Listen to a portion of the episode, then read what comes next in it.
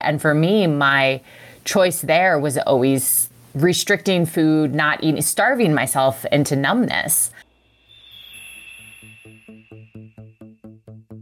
Hey there, welcome to Nice Work, a podcast of the Super Nice Club, where we're just trying to make the world a little nicer.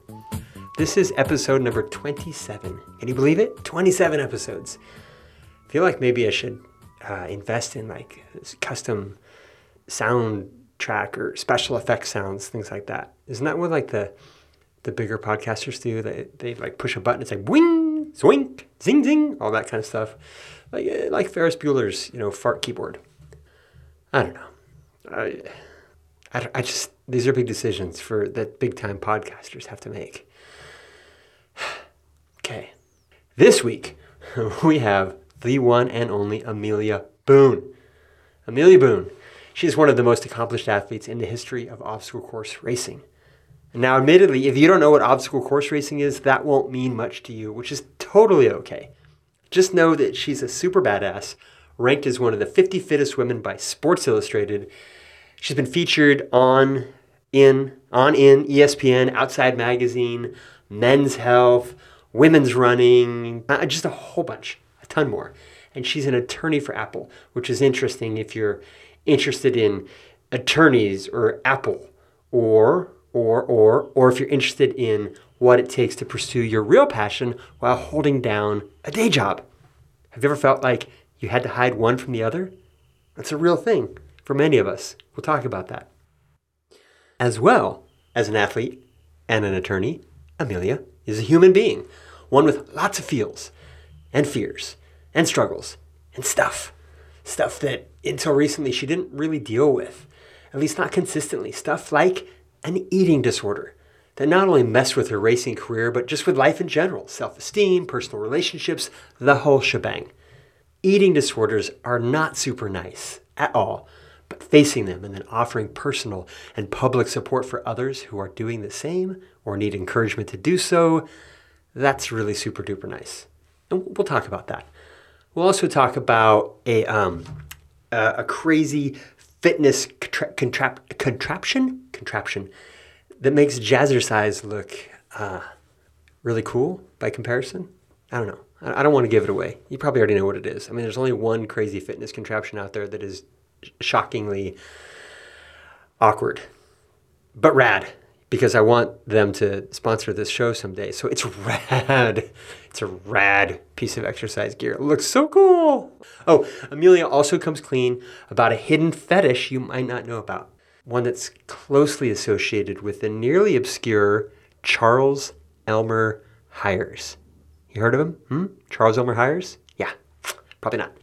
And there's one more important name I forgot to drop in the podcast. So I'm going to do it right now. Keith Allen. Keith Allen, I love you. All right.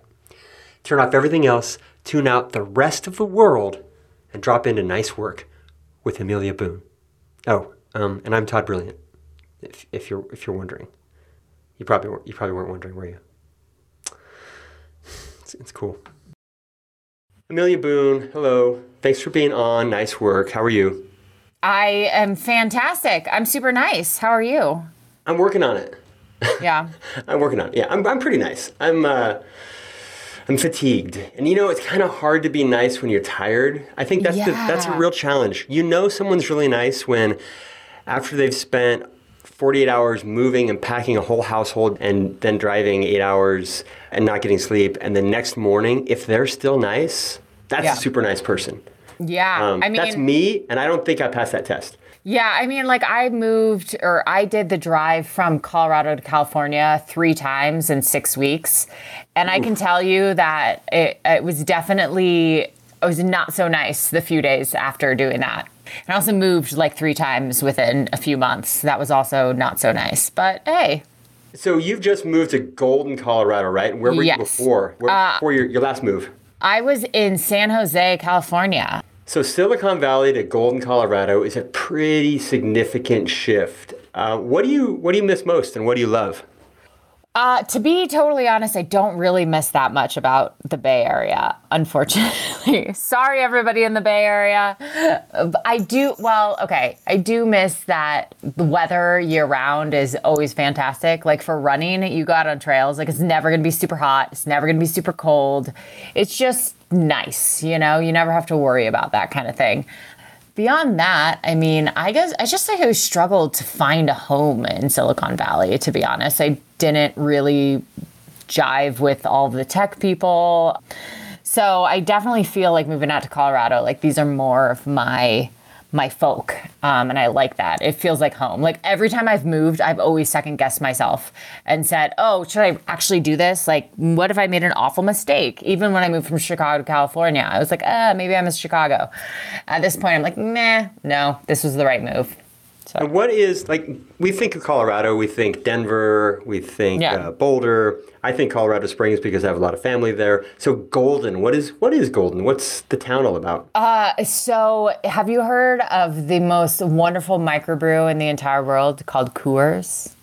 Um, Coors, yeah, I have. Yeah, yeah, yeah, no, uh, yeah. So Coors. Oh, that's right. It's from Golden, Colorado. God, yeah. years of commercials, and I didn't pick that up. Yeah, Coors. No, it's okay. Everybody here likes to pretend that we do not have the Coors plant here because it um, it smells and. Um, smell it.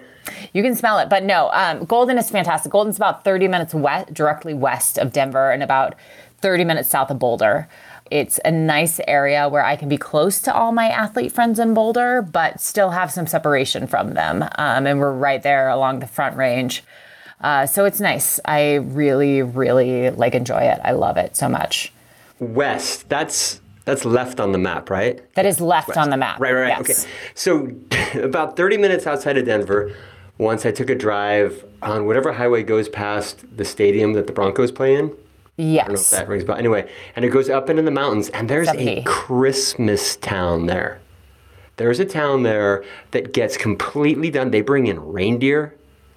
They they sort of cosplay as Christmas. All of the shops are old timey Christmas stuff. Yeah, no, no, is this, for real. Is this year round? Seventy, Highway seventy. No, well, no, that would be weird. It's weird enough already to have like these dirty brown reindeer in a small pen in the middle right. of the road. Right. Um, not happy making, but uh, yeah, look up Christmas Town. It's coming up pretty soon. And, All right. Uh, we'll see if, if you're into ornaments. Are you into Christmas ornaments? No, uh, no, can't say. Yeah, then there might not be anything there for you because it is the town of Christmas ornaments. Good to know. Mm-hmm, just throwing out my Colorado knowledge.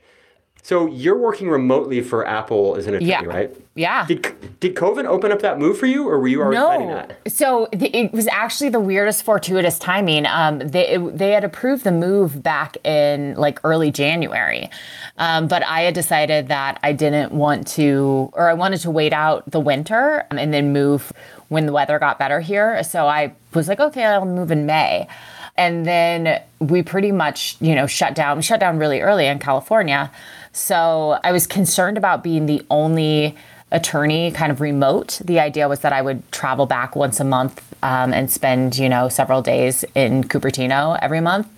But then COVID hit and now everyone's remote. So it's actually made the transition pretty easy. Uh, so yeah, I was just kind of the world coming together at a weird time for sure.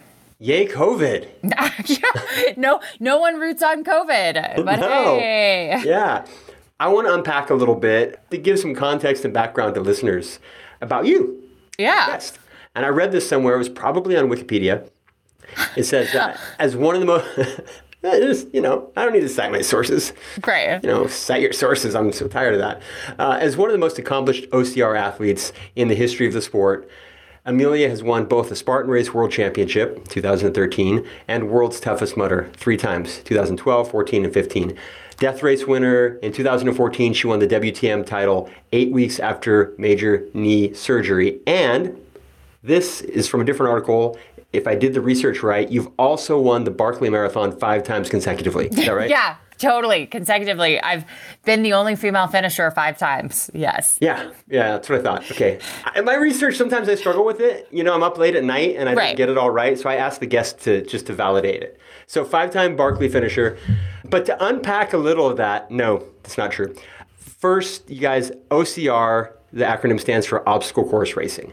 A mm-hmm. Spartan race, which Amelia dominated, is an obstacle course race. And so you kind of run between like three and maybe around 15 miles, depending on the type of race. But you also swim and jump and dive and climb, and you do crazy obstacles.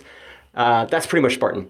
World's Toughest Mudder is a 24 hour version of this, where winners like Amelia end up running 100 miles, as well as taking 50 foot cliff dives and getting electrocuted and things like that. It's, it's uh, very challenging physically, it's grueling.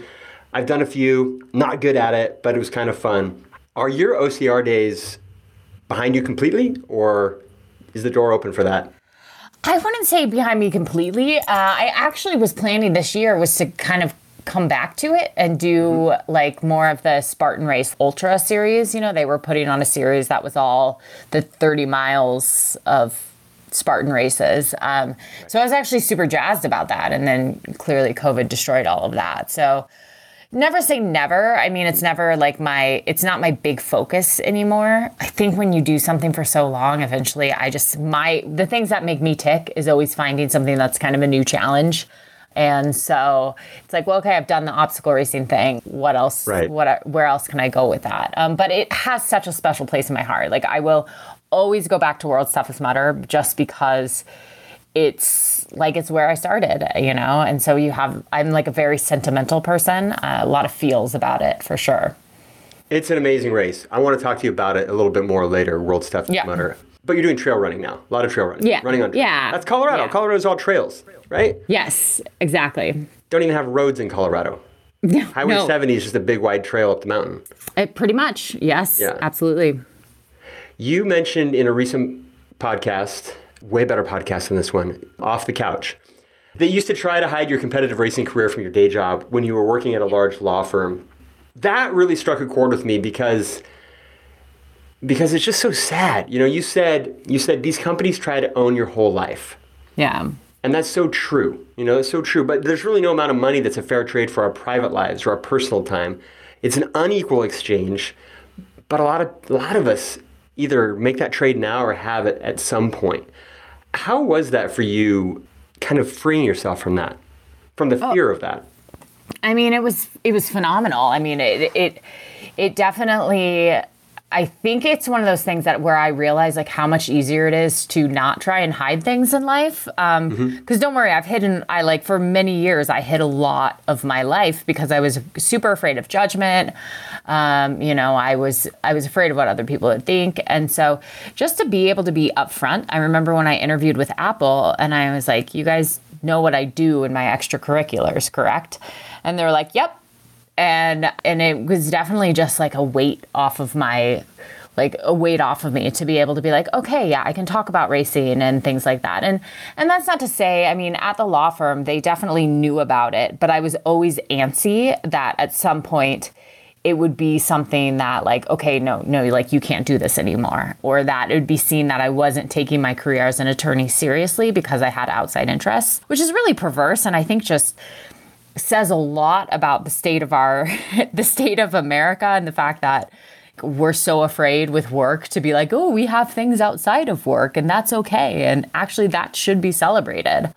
Within the, the first month that I was at Apple, I um went so I started in October and then I went to World's Toughest Mudder in 2015.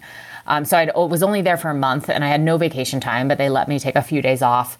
And I ended up winning. That was the third time I won World's Toughest Mudder. And I remember coming back and they had, they like threw a party for me for winning. And I was like, whoa. Oh, that's so great. What is going on here? I didn't know that this is how work is supposed to be. Uh, but yeah, it was great. Wow. Was Tim Cook there? I wish. I think he had like something a little bit more important that day. Ah, whatever, his loss. Right. Uh, no, it is such an important thing. I, I've felt that before. I felt that in the past when I had corporate work and I, I wouldn't talk about like the screenplay that I was writing. I, I certainly Yeah. wouldn't talk about the Super Nice Club. You know, Right. I, I felt that the there's sometimes in the corporate world there's a hyper competitiveness, hyper competitiveness. I said it. Yes. Among the people working there and they feel they can feel like if you have something else going on you're not as committed as they are Right. right? Yeah. And that just sucks. If that's happening to you, listener, if you're out there and you're feeling like you can't expose your passion to your workplace, I want to hear about it. Will you message me?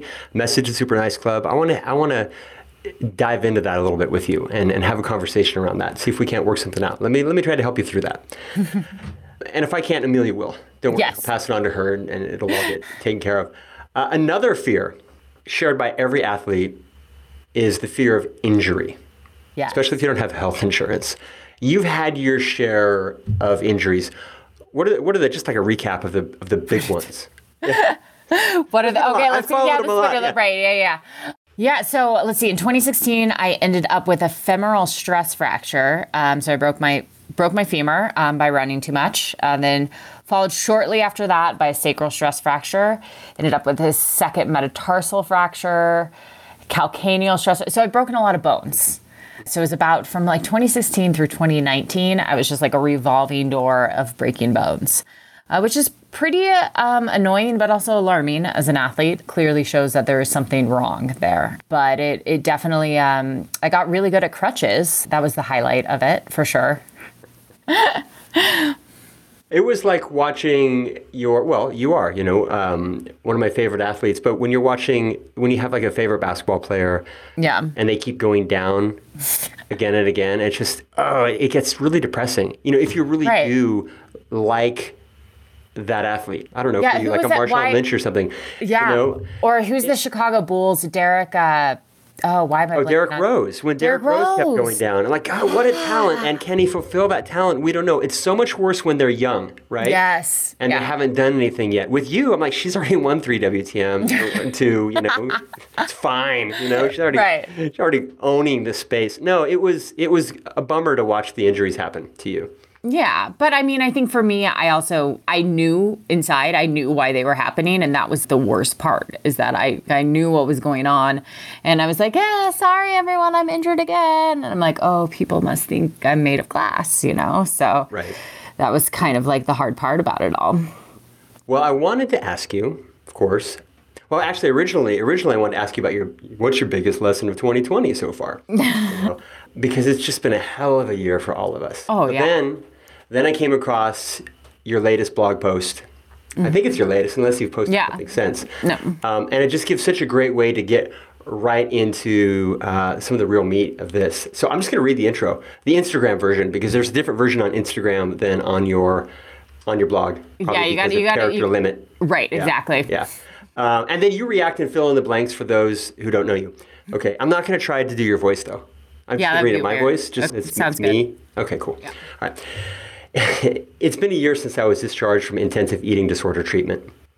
A year since I hit publish on a blog where I opened up about a battle I'd been waging for 20 years. A year since I felt like I got a new lease on life. A year since I finally felt like I could be me, all of me. And what a year it's been. I wish I could say it's been all filled with sunshine and puppies and unicorns farting rainbows. At some points, it has been. At other points, it's been some of the hardest moments in my life. Surprisingly, food has been the easy part. The hard part has been the stuff I didn't expect, the things that happen when you take away your trusted coping mechanism that served you for so long. But for all the hard stuff, I remind myself that for the first time in so many years, I've actually been living and not just existing. And I know more than anything, it's worth it. That's your cue. Yeah, just That, yeah. that was it. That was a, that, that was was- a that very was- good read. I was just I was taking in the read of that. Oh, yeah. Yeah. Channeling. Yeah. Yeah. It's been a hell of a year. Let's, it, let's it talk has about that. it you know so i yes uh, for for your listeners i um, let's see i was diagnosed with an eating disorder when i was 16 and i went through various treatments when i was younger in high school and college and then i kind of just decided "Mm, okay i'm better i'm over this uh, when I was in my mid 20s, and then, but kind of never really dealt with it. And it was still there. It was definitely there. And got worse and worse and things started happening i started breaking bones and i started to have to look at myself and realize it's probably because i wasn't feeding myself appropriately so i when i was last year at this time i decided to go back into treatment and um, like took a leave of absence from work and spent three months in eating disorder treatment and uh, then opened up and talked about it. And it's been an interesting year for a lot of reasons. I mean i think that talking about it was probably one of the best things best decisions i ever made um, in terms of strengthening my own recovery and in terms of being able to connect with other people. Um, but i also learned that life gets like infinitely harder when you don't have a coping mechanism like i talked about. And i think that for anyone who's ever dealt with addiction um, you know anyone who's have a history of alcoholism you understand it's so easy to return to the thing that like numbs you and help enables you to get through the day. And for me my choice there was always restricting food not eating starving myself into numbness. And this entire past year like not doing that you know following my meal plan like doing everything that i should be doing in recovery. And then you have all these feelings come up and you don't know how to manage them because you all of your tool like your old toolkit is no longer there. So you kind of have to like build a new one um, which which i was doing and have been doing but it still like takes a lot of practice. Um, you know and it's it's not necessarily always the easiest thing uh, to like That has to not be part of the the treatment, right? The heart of that. yeah oh absolutely One. yeah and and recognizing you know like what to do in those situations i think the hard part though was with covid is a lot of the things those tools that i was given or the things that i needed to do for recovery were kind of like restricted because of because of covid restrictions because like so I, I like i would force myself to go out to eat a lot and eat with other people and be with friends and not isolate. Whereas then we're being told shelter in place and you can't go to restaurants and there's no food in the grocery stores and you're not allowed to be around other people. And um, so dealing with all that all as it came up without being able you know without then relapsing into the eating disorder was definitely hard for sure Really doing it alone, so you couldn't. Re- you didn't really have access to your support community.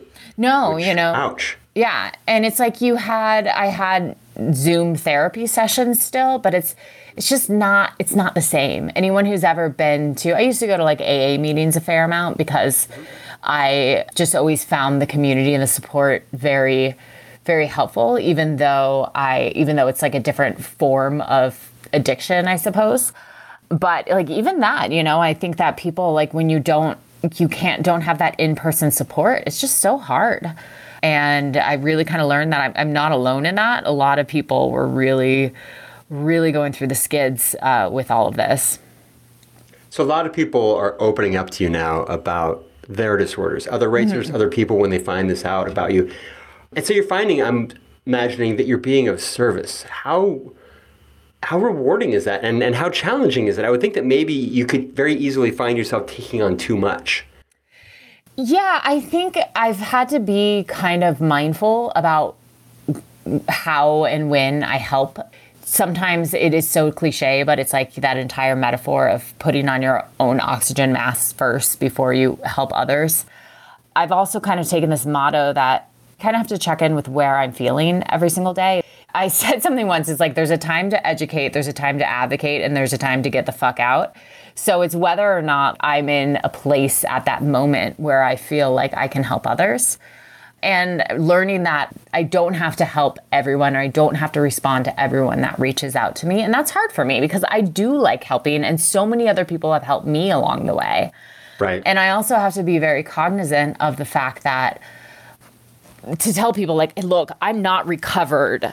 And to try and not be a hero and pretend that i have all the solutions and all the answers because i definitely do not. Um, i'm just bumbling around trying to figure this out. And in previous years or like previous times when i you know attempted recovery i always tried to like say i am recovered and i have learned all of this and here's how I can help you. And now I'm just like, nope, I have zero idea what I'm doing. I'm just trying to figure it out. But hey, if you want to follow along for the ride, I'll be there for you as well.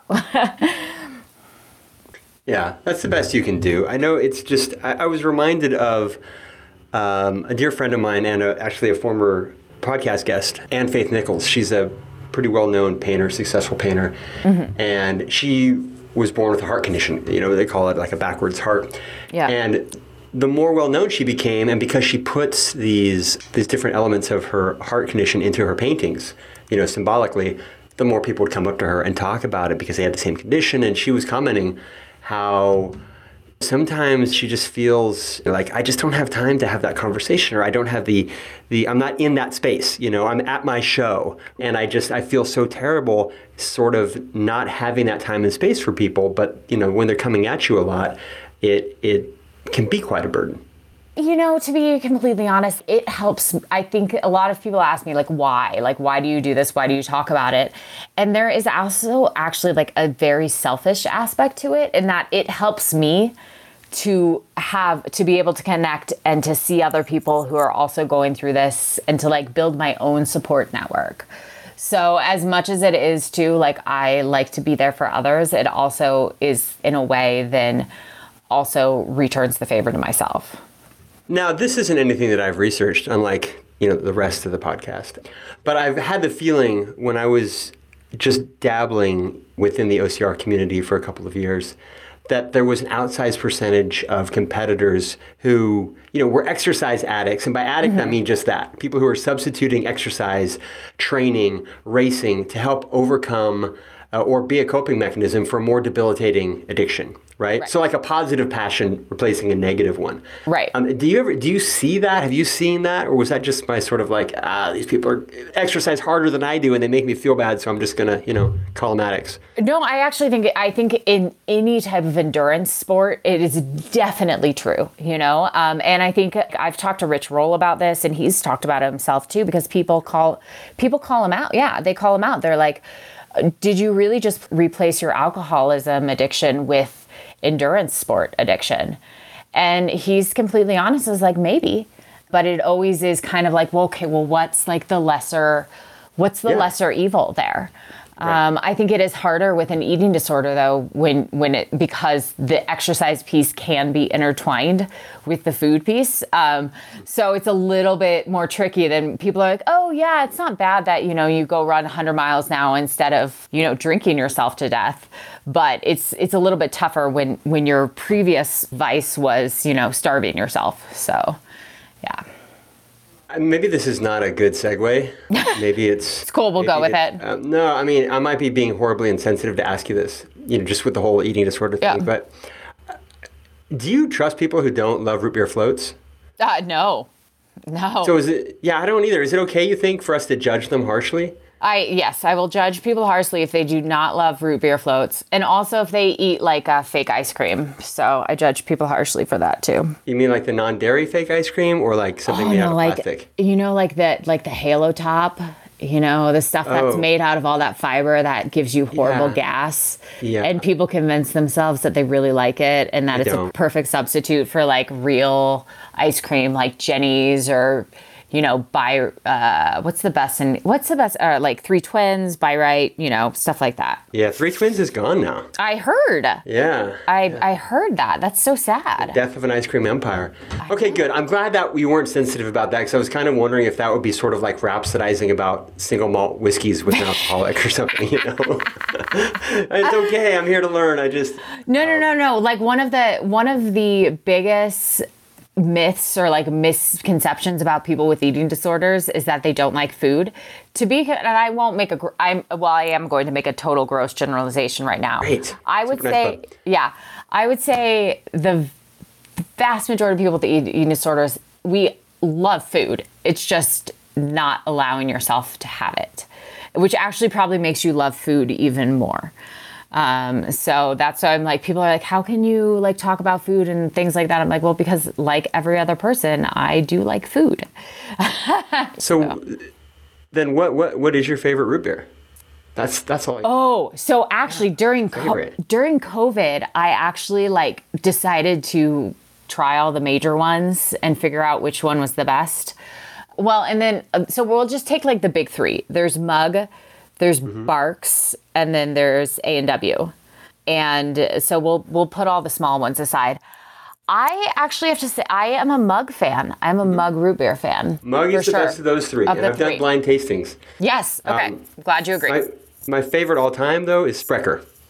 Yes. Wisconsin. That's oh.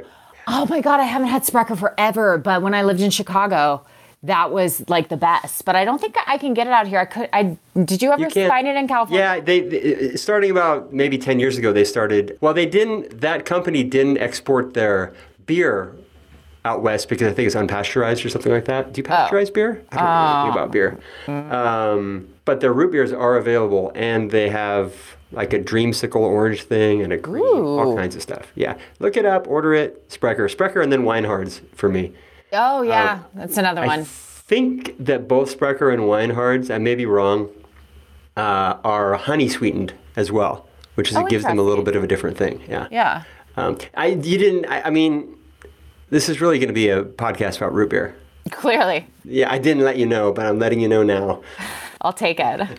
Yeah, no mug. Uh, go go for the Sprecher. A super nice club. You know, we can we usually send out like a hat or a shirt or a hoodie or something to our guests as a thank you. But if you want it to be a six pack of Sprecher, Right, There we go. Yeah, okay, done. Done. deal. so you and my dear friend Hans Brunner, hi Hans, Yeah. he is uh, absolutely one of the most interesting people I know. You're the only ones I know who own elliptigos. right? You just And don't know enough. know you don't know enough thing. cool people, I guess. I think so. not. And you love yours. He loves his. He's wrecked his. He's tried. Hans, Yeah. you've tried to get me to come out and, and ride those with you. I have to tell you, when you see someone riding an elliptigo, you see someone who clearly doesn't care what people think. you see someone who is supremely self-confident, and that's Hans. Yeah. I mean, you're way into them. Should I get one? Ah, they're amazing. I fully, as long as you're okay with people giving you weird looks, uh, which I clearly don't care. I moved, I moved to a new city and was like, man, I'm never gonna have friends because I'm riding this thing. No, I'm kidding. Um, So elliptigo is like a stand-up bike with sort of paddles for your feet, and you just kind of walk up and down, and it propels it forward, and it's super ungain. You know, it kind of when you first see one, you think, oh, that person probably was way into. Um, uh, come on, what are the stand-up things that Dean Kamen invented? oh, segways. Segways. Yeah, you kind of look like, oh, is there going to be like an elliptigo tour coming around the corner? but it sounds like you can go really fast on these things. You can. I mean, you can't go as fast as a bike um, because they are like 45 pounds. So you're you're Oh, wow. fight, you're fight. They're big. They're I don't even know. think I can lift 45 pounds. you start lifting weights. It's pretty much an elliptical that you would find in a gym, except you can go outside and go up mountains, which is super cool. So, I mean, it's for me, it's great tr- cross training for running because mm-hmm. it's about as close as you can get to running, you know, without the impact. And given my injury history that we talked about, that's like super helpful for me. So, I am a big fan. Long distance one rides, aren't you? You're going yeah, like a long I way on think these like things. you know, I'll do like thirty ish miles or so. Yeah. Yeah, that's a long way. Yeah. Okay, elliptigo. Hans, you were right. They are cool. That this is what I wanted to say. I want to say Right. Hans, elliptigos are cool. And next time I'm up at Sonoma County, if you still have two, I promise I will go on a ride. There you go. It- well, you know, they're actually. So I had a friend who's injured who wanted to try it. She like it took. She couldn't figure out how to how like she was too scared to get on it and get going. It actually takes a little bit to like l- get comfortable with it because you're like super high up off the ground and things like that. So. Hmm. You know, you may you may just have to put on your big boy pants and um and learn how to do it. So, I'll, I'll get what you. They don't make tandems. oh my god, that would be amazing. I'm gonna have to float that idea to them. Yes. Make a tandem. It'll weigh 200 pounds. Yes. So here's something you won't remember. Uh, in in 2015 or maybe it was 2016, Tough Mudder, World's Toughest Mudder, Vegas. Yes. Uh, I came across you. No, you came across me because let's be honest, you're passing me during a massive sandstorm around three. the. Remember that sandstorm? Oh yeah. that oh yeah. huge 60 mile an hour winds and obstacles were falling over and it was incredible. Anyway, I was all cramped up big time. I'd never run a race like remotely like that before. Right. Um, and like every every leg muscle was cramped. I was like pogoing it, and we were at this 10 foot wall, and there's a rope, and the rope Mm-hmm. was all wet. And it was super slippery and cold, and there was a sandstorm, and I just wasn't putting out a lot of energy at that point in the race. Right. But because you were there, I hustled my ass up over that wall. And then as I was throwing my leg over, you ever get that thing where you're throwing a leg over a wall and it cramps up again? Oh yeah. Like it was already cramped and somehow it cramped up even more. But I just totally didn't let on. You know, I just dropped down and we ran side by side um, before you disappeared like into zero visibility. But in my mind, I was like gonna run with you for like a mile or two. Clearly. I lasted about 50 yards. about 50 yards. I was just trudging. Um, and you won that race. Yes. That might have been your third one. Yeah, was that your third Uh, one? no, that was second. Yeah, that, was was, the the second second, one, yeah. year. Yeah. I didn't even make 50 miles. But for those listening, that might sound like a lot of miles, 50 miles, but like anyone, anyone can put in 50 miles in 24 hours in these races if you just ignore the hurt and keep moving forward. I'm not very physically fit, but I am incredibly stubborn. And so you can just stubborn your way, as long as you're not hurting yourself and you know your body well enough to know that something isn't ripping like Right. inside your knee. Yeah. And you just, you know, it's just cramps. You're like, yeah, you know, whatever. But you put in, what'd you do that year? 90 miles? Uh, that no, that was seventy-five. Sandstorm. Okay. Sandstorm. Oh, right. down. The sandstorm kind of like Yeah. slowed everybody down. Right. But your your best year was 160 miles or something like that? Yeah, two hundred eighty. Yeah. Right. Yeah. That was incredible. Um, the first one I went to was in New Jersey. You and Pak were the the um, Oh yeah. the champs. I really like that guy. Yeah. What happened to him? Is he still out there? Uh, you know, we tried to. We did a, a World's Toughest Mudder uh, Champion podcast a few months ago with Matt Davis, Um, and we tried. We had everyone on there except Pak. Um, We couldn't. We couldn't track him down. So I hope he's okay. On the off, very small percentage, he's listening to this. We love you. Hey, hey, come on, small percentage. What are you talking about? This podcast has bigger reach than Tim Ferriss. Um, Physically or no, just- I've got big numbers. Come on. Um, so you guys also in these races, what I didn't mention before, or maybe I did, is they have electrocution. You can get zapped in these races. So not only are you running through the mud and jumping into the water, but uh, it's it's not fun. I, I, put up a cattle fence before when I was like 15, yeah. and I kind of got addicted to the zapping. I would just sort of Ooh. touch it repeatedly because they're not always on. It's like zzz, zzz, Yeah. zzz, there's a pulse, right? And I would just like try to time it and then zap. And I just, I mean, I, I enjoyed the feeling. And it's the same thing that they have at, at, at Tough Mudders. And yet, I still feared it at WTM. I still feared getting shocked.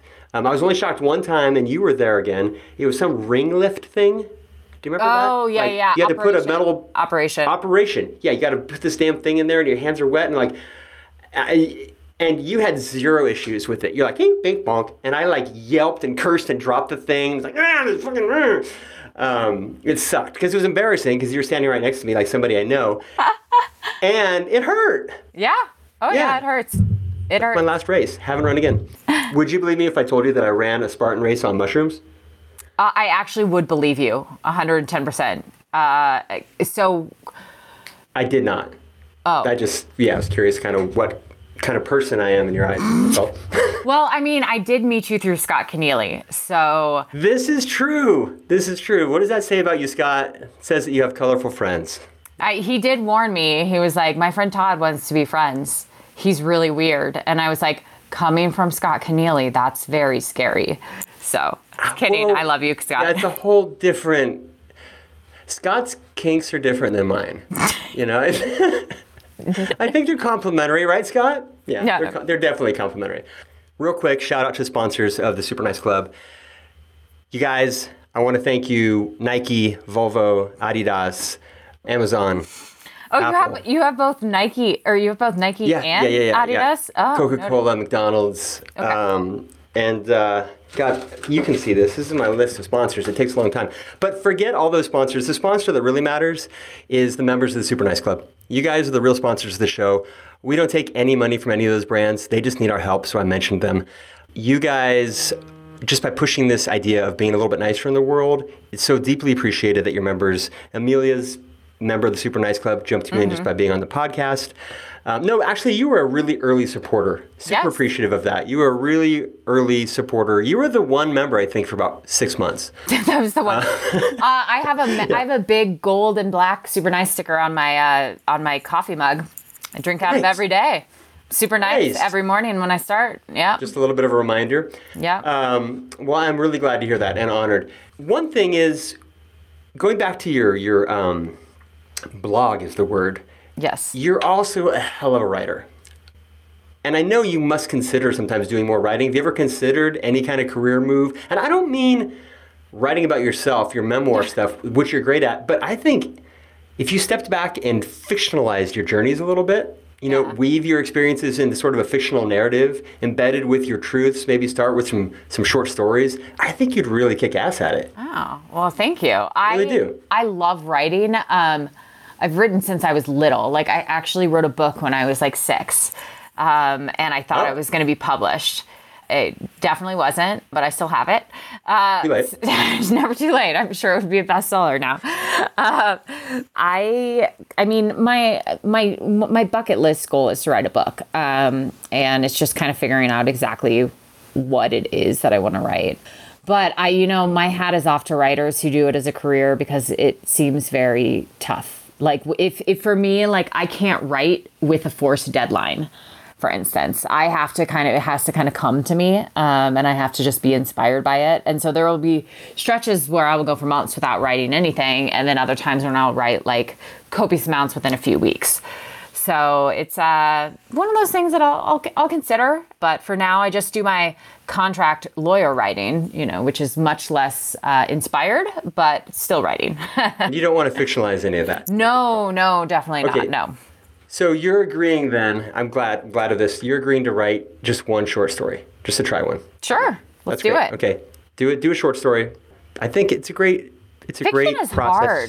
hard. I have, my hat is off No, fiction just writers. do what do what Scott does. You know, when he does quote unquote fiction, he just writes about himself and then changes the character's name.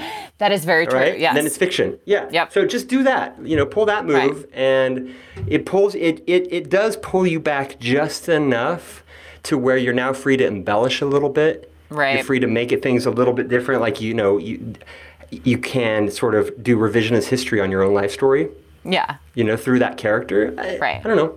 Not to uh, try to talk you out of working for Apple because I'm sure they pay terribly, but I'd like to see you do some writing. Is all I'm saying. This is totally out of context for the conversation. I should have inserted this earlier, but there's a term that I saw that you used, which I liked, and I don't know, you know, if it's yours where you got it, but it's called life reps, Yeah. and it has to do with learning from help me out patterns of behavior. Yeah. Right, and and like usually destructive patterns of behavior, and getting better with each repeat or relapse, something Mm-hmm. like that. Talk about that. I found it really interesting. Yeah, I I'm gonna I can't remember where I came up with life reps or really what what spurred me that. It might have been through conversations with my therapist, but it is really just it's a principle that I apply to every time you go through an uncomfortable situation, um, or you move through uncomfortable feelings, or you make a mistake. It's really just to me, I call it a life rep. And each time you do it, it can become a little bit easier. So for me, like with anxiety around stuff, it's just like it's another life rep. It's just moving through that, um, doing it again and again, instead of trying to look at something like, oh, that was a mistake. I screwed up. I need to do better next time, you know, and kind of like beating yourself up over things. Instead, it's like, nope, that's just another one under the belt. Because, you know, the first time you try something, you're going to, for the most part, going to be really shitty at it. Um, and so it's kind of one of those things that instead, uh, it's giving yourself grace and knowing that the more you do it, the more automatic it will become. Like you'll learn from it, um, not so much being like, I need to fix that and I need to change that type of vibe. Yeah, it's great. And you also frame it with the word reps in a way that is very compatible with, you know, your athletic training and background, right? Yeah. So just framing it, your word choice there is great because it, it helps. I just think this is good for everybody, whether or not you're an athlete or not, but if you are, these life reps to to get better with each one. And as you just said, Amelia, which is so important, giving yourself the grace mm-hmm. to to not be perfect, to fail, to relapse, because we can be so hard on ourselves when we relapse. Oh, yeah. So hard that it sets you back far more than the actual original relapse does. Yeah. And I'm I mean, speaking with experience here. Yeah. Um, so life reps. Do you do you on your blog, which we'll link to, do you have a, a piece just on those? I don't. That's don't- maybe I like that's that, what I no. that, maybe that's what I should write about. You know? Don't fictionalize that one. That's No, not no, for no. fictionalizing. Good. I'm 'Cause glad I- I can yeah, a lot, a lot of people, a lot of people actually latched on to that life reps thing, and I was Mm-hmm. like, oh, I mean, because it was something that I just kind of talk about all the time, but I never really, you know, gave much thought to. I'm like, no, that's actually a re- great concept, to be honest. So. Well done, Amelia. I'm so smart. I'm Reps. so smart. you finally did something. I know. I, I. I've made a contribution to life. Okay, so we asked the guests, we meaning me, but you know, I'm a Gemini, so Oh, so there's like totally, it's right, totally we. right. Um, but what's your to- ri- what's your rising sign? That's the that's the important I thing. don't know. You don't know? Oh, come Pluto? on. Yeah, I don't know. Sorry. What time were you born?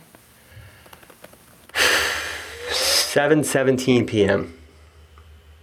Seven. 7 gonna, or 7 p.m. Yeah, something like that. 7 Sorry, or okay. 7 or 7:17. Yeah. Let me know. I will let you know. Yeah. I will let you know. Yeah, you're gonna chart that for me. I Yes. appreciate it. An ex did years ago, years and years ago, and it was this big thing. I was like, wow. Yeah. But I forgot the answers. So we we Yes. we do a super nice challenge uh, that is the guest does a super nice challenge and then we issue it to the super nice club. This is getting really confusing. Okay. something that our members can do you know either once or daily or just make it a new habit to make their world the world a little nicer place. And you got something that you can throw out there? I mean, I have a lot, but I'm trying to think of like what is something that's actually feasible for people people to do. Um, oh, so this is actually my favorite. When and so pre-COVID, had this been about six months ago when we'd done this podcast, I would have said high fives to everybody on the trail. Like so when I run, I give pre-COVID, I would like give a high five to anybody that I ran past. Most of the time I would get rejected, but some people caught on and it was like the best thing ever and I loved it. So I love giving high fives. So maybe now it's just trail jazz hands. Um, but I just from a distance, safe trail that doesn't look weird at all but that's No, cool. because trail elbow bumps are kind of dangerous. yeah But honestly, like I feel, especially now, people avoid eye contact. People are afraid of each other. If you've ever passed by somebody and they like turn their back to you because they're afraid of your like COVID fumes. So my my challenge to people right now is make eye contact and smile and say hi to people. Everyone, like it's free, it's easy, you know, and just acknowledge each other because you never know when that can have such an impact on somebody's day. And like and i've always tried to do that and i've done that a lot especially with um i learned this somebody told me this uh, you know um the homeless people who you know are asking for help and whatnot. And if you don't feel comfortable giving money and i rarely give money or anything like that but i always do look them in the eye and smile and acknowledge them and say hello. Because i think that we lose so much of our humanity, you know, like the people who are in who are homeless, like lose so much of their humanity, and uh, that's a com- that's that's a conversation for a whole nother podcast about why that is. But um, just to acknowledge, you know, um, and to say, hey, I see you, and there's so much Yep. power in that. There really is. It does make a difference for people that are on the streets. And we've done some work Super Nice Club has with homeless Yeah. advocacy. And the people out there will say, just just treat me like a human. Yeah. That's what I am. I'll give a sneak peek then, you guys. Um, Super Nice Club, one of our next efforts is we made some placards. They're the size of the voting ones that go in your yard. Uh, and they say uh, simply in big letters, humans live here. And Oh, yeah. they are to, I don't know how it's going to go, but I'm going to go to the, the homeless communities near me and see if they will just put them up in Mm-hmm. front of their tents as a reminder to police and a reminder, because I live in an area where people are just mean Yeah. about the homeless. You know, Brentwood, Los Angeles, people are just mean. Yeah. Too often, you know, oh, they, those people are encroaching on our space and they're bringing disease, and why don't the cops kick them out? And just this reminder that these are human beings Yeah, Absolutely. you know and so we're going to try that out uh, the humans live here signs maybe distribute them out hopefully for free to super nice club members that want to do the same thing that's a good challenge treat people treat other people like human beings make eye contact okay and then lastly we wrap it up with a question from no i don't want to wrap it up i want to real quick give a shout out for a good guy that that uh, we tease each other a lot or used to i've fallen out of touch with him but matt davis um, Matt Davis, is he still doing the gratitude the daily gratitude thing. I'm, you know so what I'm talking his, about? Yeah, so his wife actually like runs the account. Oh, you know, okay. yeah, now, but yeah, so he was And what's really the account? Uh, morning gratitude on Instagram. Morning Gratitude, guys. Morning Gratitude. Instagram at Yeah. Morning Gratitude at Morning Gratitude. Check it out. Yeah. Amelia's Morning Gratitudes, they were great, and they were a reminder when you read other people's things that they're that they're grateful for. Yeah. Mm-hmm. You often go, "Oh yeah, I am too," but I haven't thought about that in a while, and then Right. it gives you this moment of gratefulness. Yeah. So thanks, Matt. Thanks, Matt. Yeah, and he's also a funny guy, and he has a great podcast, which is Um, Obstacle Racing Media. Obstacle. Yeah, thank you. I've, I've been out of it for a bit. Obstacle Racing Media. Check out his podcast. Okay, so, and lastly, question for me. Do you have a question for me? Any question? Do I have a question for you? Oh yeah. What do you think is the uh, what? Okay. What is the nicest thing that has happened to you in the past seven days? In the past seven days, oh, that's been filled with moving. Um, boy, that's a really good question. I want to give it a real answer, not just something, you know, pithy. Well, it's certainly not my Sacramento Kings, who lost pretty much every game. Completely suck. Hey, but it's nice Lakers that land it's, now. It's, it's nice that sports are happening. I suppose. I know. Okay, so the nicest thing that happened to me in the last seven days, uh, I think it was I went over my my oldest son Justice just had his four wisdom teeth pulled out. Uh, two pulled and two sort of pulverized, disintegrated, right? Right. And uh, mouth all swollen up and just a bummer. And so I went over to drop off his stuff from my old house. Yeah. So I went over there, and uh, his mom, my ex-wife Naomi, it was just really nice to see the way she is taking care of him. It was just a nice. We had just kind of a, a nice conversation, a nice. Uh, yeah.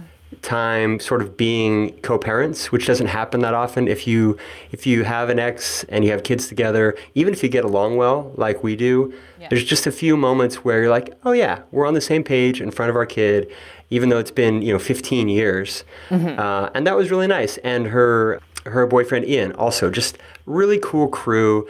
And it was a nice moment of of just feeling really good about where my son is at, who he's with, who his mom is, who his you know family at that house is. That was really nice. I remember driving away going, "Yeah, that's a that's a good that's a good situation, and I'm grateful for it." Yeah, that's awesome. I mean, I think there's so much, you know, that there there can be so much um, hate and hard feelings and things like that that go along with relationships and whatnot. So it is nice to like just be like, yeah, it's it's good. We're good. Yeah, it's just a nice moment. We've been good for a while, but just Yeah. you don't really recognize that you're good because it's just uh, life goes by, you know, Right. and the the exes just pile up, you know. the exes just the pile up. The dozens and the hundreds. I don't remember who your mom is. Um, no, not at all. No, not at all. These, these small moments. It's the small moments. It's the small moments recognizing, you know, that that you're that you're in a lucky situation and there isn't hate. Right. Right. Yeah. Hate's a strong word. So like I I have this belief. It's funny. Like I I'm friends with all of my exes. Or well, I don't know if they might be like, no, you're not a Amelia. But I don't. But like uh, my theory is always like, hey, look, you loved the person for a reason. The love never goes away. You know, like I will always love anyone who I was ever in a relationship with. And I feel like people, if they held kind of like held on to that, like feeling, you know, more, there would be so much more like amicableness in the future, especially if you have kids together, especially if you have to co-parent, you know, it's like, hey, look, I still love you in just a weird way, but just not that way anymore. So, All right, so that's my super nice club challenge. I don't usually issue one, but I'm gonna issue one Right. here again. If you're out there and you have someone, it's an ex of yours that there's still a bitterness or a feeling there. yeah. just dig down a little bit. Remember what the reason is that you love that person in the first place, and just uh, go with that feeling for a minute. Absolutely. Unless there was no real reason, and you were just after the car or the money, or they had a really cute dog, you know, that's okay too. Just think about the reason. Yeah. Amelia, thank you so much for spending your time. Yeah. You are one of the busiest humans on the planet, and you know you've given us an hour on the show. It's really appreciated, and good luck with Golden, Colorado. Thank and you. Coors, and keep an eye out for uh, some Sprechers. Yes. Sounds good. All right, talk to you later. Bye. So there you have it. a super nice podcast with super nice Amelia Boone. Isn't she great? Brave, strong, smart, and the feels. More feels, I think, than she lets on. Hey, eating disorders are just so super personal, something that the rest of us can't relate to. So if you know anyone who is battling or has battled with them, let them know about Amelia, will you? Her blog is just really well worth a read and can help somebody's life. She's an inspiration. God knows all of us need inspiration every single day. And uh, back to Keith Allen. Back to Keith Allen. It's always back to Keith Allen. Not only did he lap me, I'm sure, at World's Toughest Mudder, but he wrote this Super Nice Club theme song.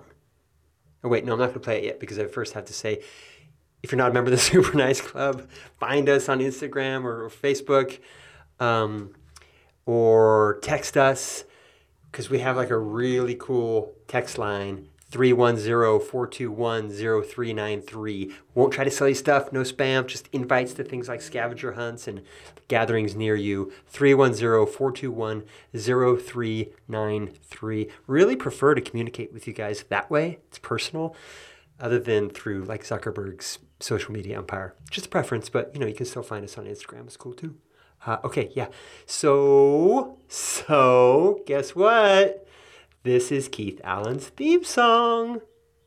Love you. See you next week. Oh, wanna be nice? Don't you wanna be one of the people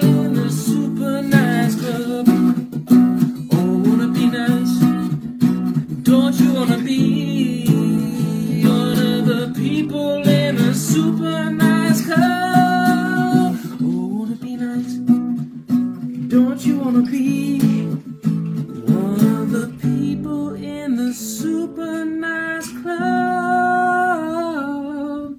Yeah.